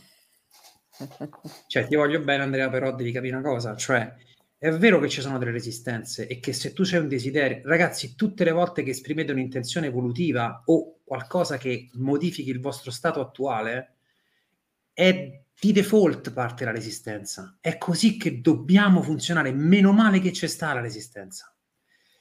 Se aveste letto istruzioni 3, e no, per te temo che voi non abbiate letto perché se mi fate queste domande, sapete che per me la resistenza non è un male, la resistenza è benedetta, vuol dire che ci sono dei lavori in corso, che avete fatto qualcosa che il vostro inconscio non vuole. Eh sì. E quindi dovete continuare. Certo che le resistenze ti portano da un'altra parte, ma a un certo punto ti devi domandare se sei più forte tu o se sono le tue resistenze più forti di te. Quando ho fatto questa domanda a una persona fighissima che si chiama Laura Lusil, che era una studente, de- è una studente dell'Ester Levenson, adesso avrà i suoi 80 e passa anni, che è stata la mia insegnante anche di percorso diretto. E gli parlai di e gli fece una domanda tipo questa, eh, ma sai le resistenze, no? Lei mi ha fatto, mi fece, mm, eh, senti, ma cos'è questa resistenza? Ma gli ho fatto, in che senso? Cos'è una resistenza? Ma non so, non riesco a... Ah, quindi è un pensiero nella tua testa. Beh, no, è anche che mi sento in un certo modo. Ah, quindi è una sensazione. Mi fa cominciare a fare così, no? Mm. Quindi mi fa tutto un giro per dimostrarmi che questa resistenza che sentivo era soltanto una serie di pensieri e una serie di sensazioni. Che ti facevi. Giusto. Poi mi fa, mm, senti, secondo te i pensieri e le sensazioni hanno, hanno una coscienza? Possono pensare qualcosa da sole? Io faccio, eh, no, Mm. C'è presente un tavolino? Il tavolino pensa da solo? Io dico no. Ecco, stai dando potere a qualcosa che non ha coscienza. Bellissimo. Sei più forte tu o sono più forti quelli lì? Le tue resistenze. Mm. Ora, questa è la parte, diciamo, non dualistica, no? La parte sensata invece è tutte le volte che fate uno sforzo verso la grandezza, verso la crescita e il cambiamento, partono le resistenze. Punto. Bisogna Quindi, saperlo e, e, rendersene conto, basta e accettarlo. Fare uno sforzo per sovrastarle, cioè proprio banalmente fare un esercizio di forza. Cioè, non, su questo dice posso filosofeggiare quanto vi pare, facci, facciamo gli esercizi sulla resistenza, attaccamenti avversioni. Lo sforzo di volontà è la cosa migliore. Ti tiri su da quel cazzo di divano e vai a fare la tua pratica. Esci dal tuo cazzo di vittimismo e ti cominci a dire ok, ho fede, io ho fede, esci dal tuo dolore e dici no, io cazzo adesso non vedo la soluzione, però ce la faccio. Questo è l'atto di volontà. E dai e dai le resistenze finiscono e prima o poi il flusso ricomincia a camminare. Questo ve posso dire. E non è poco. Spesso dici che il mago è tale se mette l'immaginazione al servizio della volontà. Parli della consueta immaginazione o di un livello più raffinato? Eh, parlo dell'attività immaginativa, cioè la magia questo è. Allora, questa è una frase che io riferisco agli studi miei di ermetismo e di magia che sono un po' più recenti, diciamo, e le pratiche che sto facendo. Eh, parlo di immaginazione, di immagini, saper immaginare, cioè la magia parte da lì, da, oddio, parte da, un'altra, da ancora da altro, però diciamo che a un certo punto, per forza di cose, quando fai un percorso di quel tipo, devi allenare la cosiddetta visualizzazione. Cioè devi sapere immaginare quello che vuoi tu come lo vuoi tu. Tutte le volte che vuoi a comando. Questo è mettere l'immaginazione a servizio della volontà. Perché sapete che c'è tanti nostri problemi, reali o immaginari che siano, sono enormemente peggiorati dall'immaginazione fuori controllo. E io ne sono, credo, un grande esempio. Io poche settimane fa eh, ho avuto un momento in cui ero uscito fuori controllo e, e mi, mi cala, beh, lo sai, insomma, l'ho raccontato con più, più o meno, e c'avevo questa testa che mandava a 3000 e non ci mica riuscivo a gestire la mia immaginazione. A un certo punto ho dovuto chiamare il tizio a sostegno il quale mi ha fatto tutta una serie di cose per aiutarmi a fare che? Raff- io pensavo, vabbè, ok, chiamo il super spirito mega galattico, questo arriva e mi fa, no? Mi fa qualche cosa, de- ma semplicemente detto, impe- imponiti di smettere di farlo. Cioè, non è che lo spirito guida arriva e ti fa il miracolo, ti sposta la roba, ti dice quello che devi fare, e poi devi fare. E mi ha detto, imponiti di smettere di farlo. Perché questa è l'energia che devi sviluppare. Ok? E io ho dovuto impormi di smettere di farlo. In effetti poi sono stato molto meglio. Quindi l'immaginazione al servizio della volontà è l'immaginazione normale, produzione di immagini mentali. Certo che se lo fai per un anno sullo stesso esercizio, per esempio un rituale di un certo tipo o una forma pensiero di un certo tipo, lo fai per un anno su quella cosa, la tua immaginazione raggiunge un livello più raffinato. Sì, eh, raggiunge la qualità di immaginazione che è richiesta per cominciare a fare lavori più complessi, di cui non voglio parlare, se no poi vi gasate troppo, ma voi manco avete cominciato a fare le cose, quindi cominciamo dalle basi. Cominciate a fare gli esercizi che stanno su istruzioni 3, che sono le basi. Sono proprio le basi quelle, eh? La contemplazione, quella roba lì. Ok? Allora, se non ci fossero state resistenze da superare, a quest'ora staremo ancora nella savana ad aspettare che parte la gazzella. Grande Gioele. È così. Sì, sì. È così. Allora, ho la volontà al servizio dell'immaginazione, dice Katia.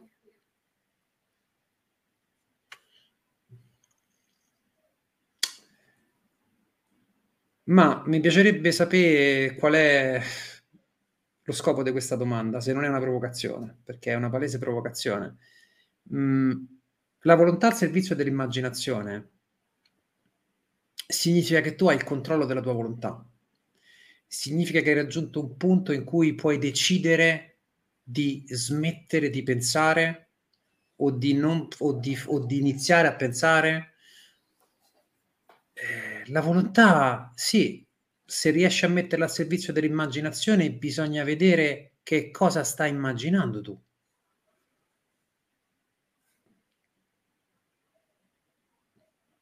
Cioè dovremmo, pas- pa- pa- dovremmo partire dal presupposto che la nostra vita interiore ci è sconosciuta e quindi questa cosa che chiamiamo immaginazione è solo immaginazione, come sento dire ad alcuni. L'immaginazione è un'attività sacra, è un aspetto della coscienza estremamente complesso da gestire. Quindi dovrei capire in che senso è stata posta questa domanda, perché messa così non la capisco, sinceramente. No, aspetta che ri- ha risposto Katia, non è una provocazione, giuro. Ah, ok, ok. e, ehm, e, allora probabilmente non so esattamente come ti dovrei rispondere. Io quella frase lì, eh, quella la immaginazione a servizio della volontà, per me ha un senso. La volontà a servizio dell'immaginazione ha meno senso. E perciò non te posso rispondere, scusa. Ho dei limiti pure io, ragazzi. Beh, certo, ma mica uno deve, può rispondere sempre a tutto. Allora, Andrea, quindi questo... Allora, intanto perché li hai chiamati maghi erranti? Eh, bella domanda, perché all'epoca mh, avevo, avevo due, avevo due mh, fisse, diciamo, eh, due uh, miti, diciamo, no? Uno era José Silva, quello del metodo Silva, che è uno che ha lavorato tanto sul discorso immaginazione, ok. José Silva è un personaggio fighissimo. Se vi leggete la sua biografia, è stato uno che ha seguito il flusso per tutta la vita. Ha fatto delle cose incredibili e José Silva aveva, la, aveva solo la terza media. Ok? Mm.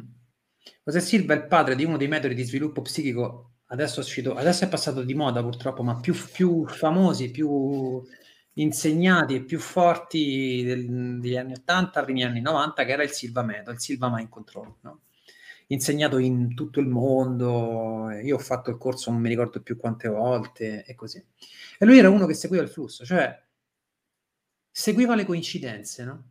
Si muoveva solo tramite questo tipo, cioè lui sì, poi aveva anche una discreta capacità organizzativa, era una persona estremamente umana, io ho avuto la fortuna, ho la fortuna di possedere delle registrazioni di Silva originali, che non mi ricordo come ce l'ho avute, ma ce l'ho ancora, ce l'ho su un, un bagaglietto in USB. Io le ho, ma non sono originali, vedi?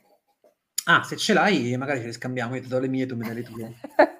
e, ehm, dove lui racconta la sua vita ed è bellissimo. Allora mi viene da quando cominciavo a sentire la sua vita, mi viene questa immagine. Un giorno era un corso dei corsi Baldi, perché ho seguito anche Igor per tanti anni, e faccio questo disegnino, sto maghetto con sta, lan- lanterna. Questo prima che anche soltanto pensassi di cominciare a scrivere un libro. Perché per me significava una persona che seguendo la linea di vita attraverso coincidenze, segnali, non secondo il dettame comune che si deve o non si deve, ma secondo la sua ispirazione, quello che si metteva in contatto con qualcosa che lo portava a sviluppare dei poteri che servivano ad aiutare la gente a risolvere i problemi. Silva ha fatto questo. La stessa cosa la faceva un altro tizio di cui avevo grande stima, che era Gandalf del Signore degli Anelli. Ok? Di cui, altro, di cui sei un appassionato. È abbastanza, io sono abbastanza nerd su queste cose, purtroppo ancora. Quindi non so come a un certo punto, quando mi chiesero di scrivere un libro, mi si sommarono queste tre cose. Sto disegnino che avevo fatto su sta agenda, José Silva e Gandalf per me erano i maghi erranti.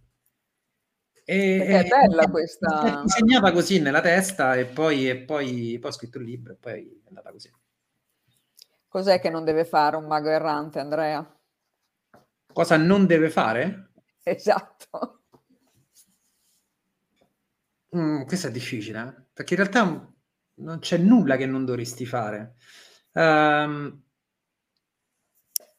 Guarda, ti rispondo con una frase di un uh, libro che amo, mera- amo la follia, che si chiama L'arte della trasmutazione alchemica di M.M. Judas. Non so se l'avete letto. Libro anonimo, cioè l'autore non si sa chi è. L'ha pubblicato la mia casa editrice, ma non mi vogliono dire chi è perché non lo sanno neanche loro. Okay? e questo tizio, tizia, non si capisce se è maschio o femmina, a un certo punto dice: Non esistono errori. L'errore più grande è non andarsi a cercare non andarsi a cercare. Cosa non deve fare un mago errante? Secondo me un mago errante non dovrebbe mai fossilizzarsi troppo su niente, non dovrebbe mai avere certezze assolute su niente, rimanere sempre in apertura, non dovrebbe mai dire vabbè questo è così e non può cambiare, questo è così e non potrà più essere diverso. Ecco, questo non dovrebbe fare, perché così si ostacola il flusso. Penso sia l'unica cosa che non dovrebbe fare. Ascolta Andrea, qui parli del duplice sentiero, no? Sì. Quindi tu dici non si può fare un lavoro interiore se prima non fai pulizia, no? Dici il magherrante percorre una strada che in realtà è doppia, quella del togliere ciò che non serve più e mm-hmm. quella dell'aggiungere ciò che serve ora. E la domanda è? E la domanda è, puoi dirci qualcosa a riguardo su questa pulizia? Perché poi questo libro parla molto di pratiche. Diciamo, è tutta pratica. È tutta pratica praticamente. C'è una pratica a cui sei più affezionato di altre e che ti ha dato magari più, di più di altre pratiche? La prima, la pratica dell'intensità, è la più importante di tutte. Mm. Uh, Innanzitutto, questo è un discorso che ho già fatto svariate volte, ogni volta lo faccio in maniera diversa. Vediamo stavolta come esce. ogni volta viene un po' diverso. Cioè, allora, capiamoci su che significa pulire, ok? Ripulire o pulire. Um, significa che io riesco a disidentificarmi da quella serie di percezioni costanti che mi fanno credere di essere un io io sono Andrea, sono fatto così, parlo così, reagisco così, son fa- la frase, ecco, una cosa che non deve fare, cosa non deve mai fare un mago errante? Vedi non deve mai dire sono fatto così. Io sono fatto così. Ecco, quello vuol dire che sei, non sei, sei, non te voglio sentire, non te voglio vedere. Quelli che dicono così, sono fatto così, scappate più lontani possibile. Quindi la pulizia significa che io riesco a disidentificarmi da questa roba, cioè realizzo che sono più grande di questa roba e lavoro affinché questa roba si trasformi. Quindi se ho delle parti disfunzionali, delle parti che mi fanno male, dei pensieri brutti su me stesso o sugli altri, dei giudizi, quanto cazzo giudichiamo gli altri, raga? Eh, sì. E nella misura in cui giudichiamo noi stessi, noi giudichiamo gli altri, quindi è a doppia mandata la cosa. Pulire significa far smettere gli automatismi dell'inconscio piano piano ma soprattutto far smettere il senso di identificazione che ti fa credere di essere solo questo. Il carattere, le abitudini, ma sta tutto scritto sul libro, eh, come si fa? Tutti si esercizi su questa roba qui. Le tendenze, le credenze, le convinzioni, tutta questa roba qui. Pulire è togliere questa roba, togliergli energia, togliergli uh, inerzia, togliergli forza. Ok? Finché non la smette, a un certo punto la smette, la spaccatura, quando voi ci lavorate e la, la, pulite bene, smette di, di, rompervi le scatole, smette di fare sempre le stesse cose, smette di farvi incontrare sempre il narcisista manipolatore, smette di farti incontrare sempre quella che ti lascia per quello più bello, quello più alto, quello con più soldi. Smette di farti incontrare il capo del lavoro che ti abusa e ti, ti, ti massacra e ti, non ti paga, ok? Quella è sfogatura. Sono storie, no? Smettono a un certo punto hai pulito. Lì, diceva Yulen, quello, è lo stesso concetto dell'Oponopono, eh? uguale. Io lo affronto in maniera un pochettino più analitica perché sono un po' più, un po più terra-terra su queste cose qua. Diceva, lì è come se rimanesse un vuoto. Quel vuoto deve essere riempito dalla luce divina, ok? Eh, io consiglio di riempirla con delle intenzioni, cioè con dei desideri, cioè con dei volere. Siamo una società in cui il volere è stato massacrato, il desiderare è stato storpiato anche e soprattutto dalla spiritualità, perché oggi non si può più parlare di, di, di, desiderare qualcosa senza sentirsi dire sei un deficiente, sei un retrogrado, sei un livello basso. E vabbè, io sto a livello basso, ragazzi. A me mi piace volere le cose, ma soprattutto mi piace testimoniare che quando una cosa la vuoi e la energizzi e funziona, la cosa arriva. Ok? Ora il problema è cosa ci metti, cosa vuoi, cosa desideri e perché. E quello fa parte di tutta una ricerca che è, che è, che è interiore. Tante cose che vogliamo o non ci servono o non sono nostre o sono addirittura dannose. Io per anni ho creduto di volere cose che poi non volevo, quindi quando fate un lavoro su voi stessi, a forza di pulire, a un certo punto i veri desideri, i desideri cosiddetti sani, eh, cominciano a brillare, cioè si si accendono, sono, ma sono vissuti con uno stato di certezza tale che lo capisci che non sono il bisogno del bambino puer che vuole la macchina più figa, la donna più figa o il lavoro più figo. È un qualcosa che la tua anima vuole attraverso di te. Il Dharma io lo chiamo, lo so che Dharma significa un'altra cosa, però a me piace chiamarlo così. Quel qualcosa, se è vero, puro desiderio, intenzione, arriva se hai fatto una buona pulizia vedete anche una cosa, quando fate tanta pulizia, ci sono periodi in cui non vuoi niente, tipo io sto in un periodo così, non vuoi niente di preciso, però tutto quello che ti serve ti arriva, e spesso anche molto di più. Ok? Spero di averne parlato. Poi, vabbè, leggete il libro, insomma. Ma più che leggete il libro, fate, esatto. fate, fate gli esercizi, ragazzi. Giusto. Specialmente la pratica dell'intensità. Qual è il mio esercizio preferito? La pratica dell'intensità. L'ho imparata prima da John Sherman, che purtroppo se, purtroppo se n'è andato qualche giorno fa. John Sherman è stato il, il mio primo insegnante del percorso diretto, diciamo, che la faceva in un altro modo, però la faceva così più o meno.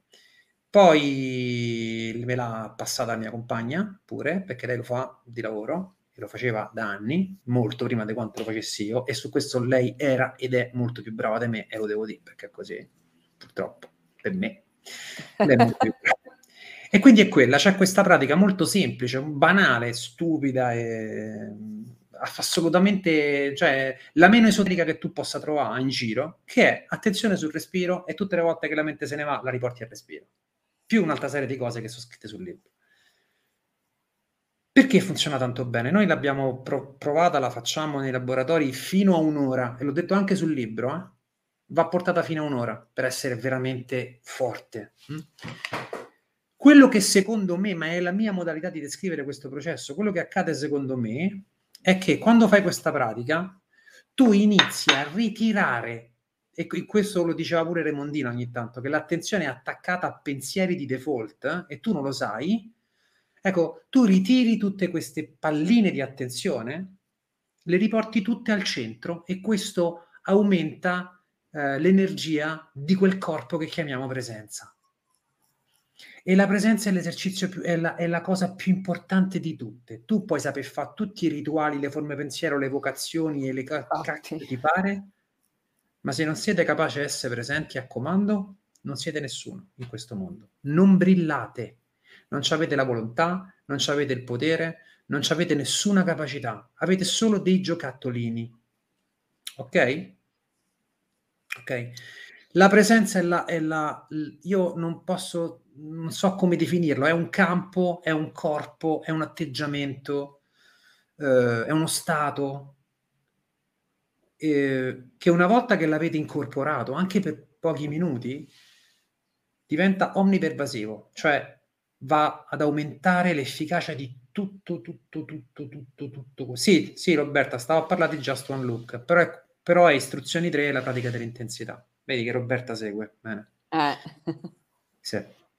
Allora, adesso rispondo ad Angelica, il libro lo puoi trovare dappertutto, dal giardino dei libri, ovunque. Penso di sì, a meno che non siano esauriti, mo sentiamo, se no andate, su, andate sul sito di Spazio Nagual. Spazio, eh, ecco. Spazio Nagual, sì, era il negozio di Spazio Interiore. Ok. Andrea, sai quante domande ti avrei dovuto fare? Quindi, torni? Prometti. Sì, giuro, giuro. Bravo. Allora, Se mi chiamate io torno. ovvio, io ti richiamo perché tutte queste okay. domande che ti devo fare... Non me le hai fatte. Non te le ho fatte perché... Fammene, fammene una delle tue l'ultima, perché ora abbiamo fatto tutte le domande dei lettori, fammene una delle tue e poi... poi allora, che rapporto hai con la preghiera? Però... Poi so che hai scritto anche ti hanno chiesto di scrivere proprio un articolo sulla preghiera. Eh? Sì, l'ho scritto per una... Una casa editrice inglese. È successa questa cosa fichissima che mi ha contattato uno che io amo tantissimo, che è un autore di libri di, di, che riguardano la pratica ermetica e con particolare attenzione alla tradizione di Franz Bardon, che è uno dei miei autori preferiti in assoluto, Infatti. e anche una delle discipline che seguo e non so perché abbia contattato me questo qua. Cioè io non lo so, non lo so. Mi scrive questo, mi fa ciao, sono un tizio dal dettagli. E io gli faccio, ma scusa, ma sei quello che ha scritto questo, questo e questo libro? Fa, sì, sono io. E io, sono un tuo grandissimo fan. La prima cosa che ho fatto, ho fatto il nerd della, della, della, dell'esoterismo, no? Un deficiente, ero diventato un deficiente totale. Perché è come se incontri Michael Jackson per strada per te. Cioè, era certo. uno è uno che ha scritto uno dei libri che amo di più, e sono in americano, quindi non ve li sto a dire. Era un libro meraviglioso sulla pratica esoterica, che io ho amato tantissimo. Vabbè, e questo mi, chiede di scrivere questo libro sulla preghiera. Cioè, cioè renditi senso, conto. Loro stanno facendo, fanno dei progetti molto fighi, loro fanno delle raccolte di articoli di tutta la community di Franz Bardon, ogni tanto ci fanno dei libri, ok? O raccolgono questi articoli, io volentieri gliel'ho scritto, Uh, la mia esperienza con la preghiera l'ho scritta su quell'articolo che ho mandato con la mail sulla mailing list. Se volete, la rimando qualche, qualche giorno, però il senso è questo. Quindi uh, iscrivetevi alla mailing list di Andrea. Intanto. Sì. Io credo che la preghiera possa essere usata in due modi: per comunicare, in tre modi: per comunicare, per ringraziare e per chiedere. Comunicare qualcosa ringraziare qualcuno, che ha fatto qualcosa per noi, cioè gli spiriti con cui lavoriamo. Io lavoro con, con questa gente, quindi io continuamente li ringrazio tutti i giorni, ogni giorno. E per chiedere qualcosa, perché eh, uno dei libri più fighi che ho letto sull'argomento concentrazione di Mo Unisato, tu dice si può chiedere, eh, si può chiedere per ottenere. È normale, dice che se sei un figlio di Dio e sei fatto a sua immagine e somiglianza, sei il figlio, perché non dovresti poter chiedere con la speranza di essere esaudito? Considerando che un libro ritenuto mm, in altissima considerazione da, dagli spiritualisti, quelli un po' più no, non si chiede niente, io ho detto ragazzi l'ha scritto Munisato, quindi si può chiedere. si incazzano tutti. C'è sto fatto che uh, sto fatto del desiderare che è diventata una roba che sembra che, che sei un criminale se esprimi dei desideri, no? Eh, William Walker Atkinson scriveva su, su I Maestri Arcani, scriveva l'universo va avanti per un desiderio di Dio, cioè il desiderio di fare, di creare, di evolvere è un desiderio divino, ce l'abbiamo anche noi e possiamo creare. Quindi la preghiera si può fare in questi tre modi, ok? Però e come scrivevo su quell'articolo, la forma secondo me più interessante, più bella e più importante di preghiera è la preghiera senza, so- senza sosta, la preghiera costante e continua dei padri russi, ma che poi è come lo ponopono, insomma, in certi modi. Cioè tu tieni la mente fissa su un mantra, no? Che deve avere senso per te, però, deve avere senso per te.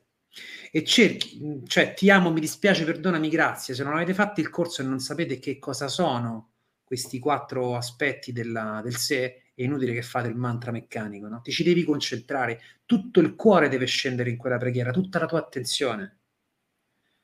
E a che ti deve servire? Ti deve servire a sostituire quest'unico pensiero, come fanno i padri russi, no? Gesù Cristo, perdonami, aiutami, aiut- Signore Gesù, perdonami, questa roba qui.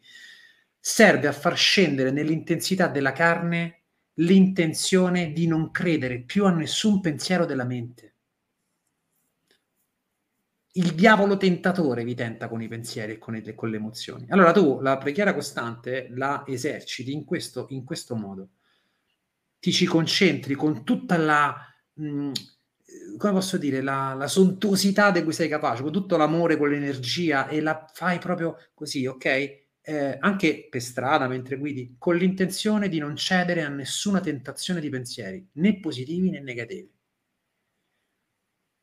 Questo modo di pregare io ho trovato che porti veramente molto vicino a esperienze potentissime a livello spirituale e al contatto con, con delle forze molto alte. Io tra l'altro sto recuperando la mia radice dimenticata cristiana, cattolica, cioè nel senso le, i Vangeli, la Bibbia, sto a leggere sta roba qua, sto periodo qua, ci sono delle cose bellissime, ci sono dei passaggi nel Vangeli soprattutto che praticamente sono formule magiche, se le sapete recitare in questo modo, mm, tipo il Salmo 23, fighissimo. Cioè una roba, cioè se tu lo fai con questa intenzione, lo leggi tutto e lo leggi con partecipazione, con uh, amore, con adorazione, con senti... fa qualcosa, ti fa qualcosa. Lo fa. Ok? Bene, Andrea, hai finito in bellezza, diciamo, va. Quelle prossime, te, allora te le faccio quando torni, va bene? ok, te ne tieni da parte, insomma. esatto, quindi tieniti pronto.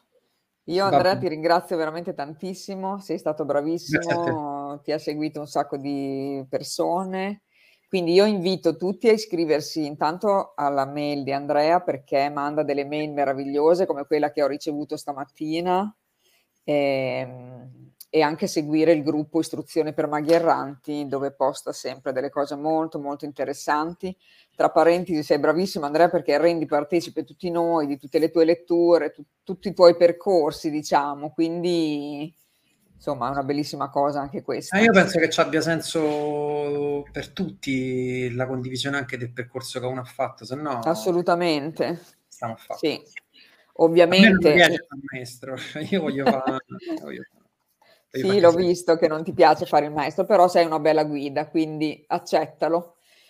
Allora, invito Grazie. a leggere tutti e tre questi libri perché sono veramente, veramente interessanti ed è un percorso praticamente, quindi invito a leggerli tutti e tre, anche perché ci sono un sacco di pratiche e quindi saluto tutte le persone che ci hanno seguito e ringrazio tantissimo Andrea, lo abbraccio forte, spero di vederti Grazie. anche dal vivo. Tu adesso stai un attimo lì Andrea, così salutiamo, che così ti saluto. In privato. Metto un attimo tutti i saluti delle persone. Grazie, grazie di cuore a tutti quelli che ci hanno seguito. Buonanotte e ci vediamo la prossima settimana. Ciao.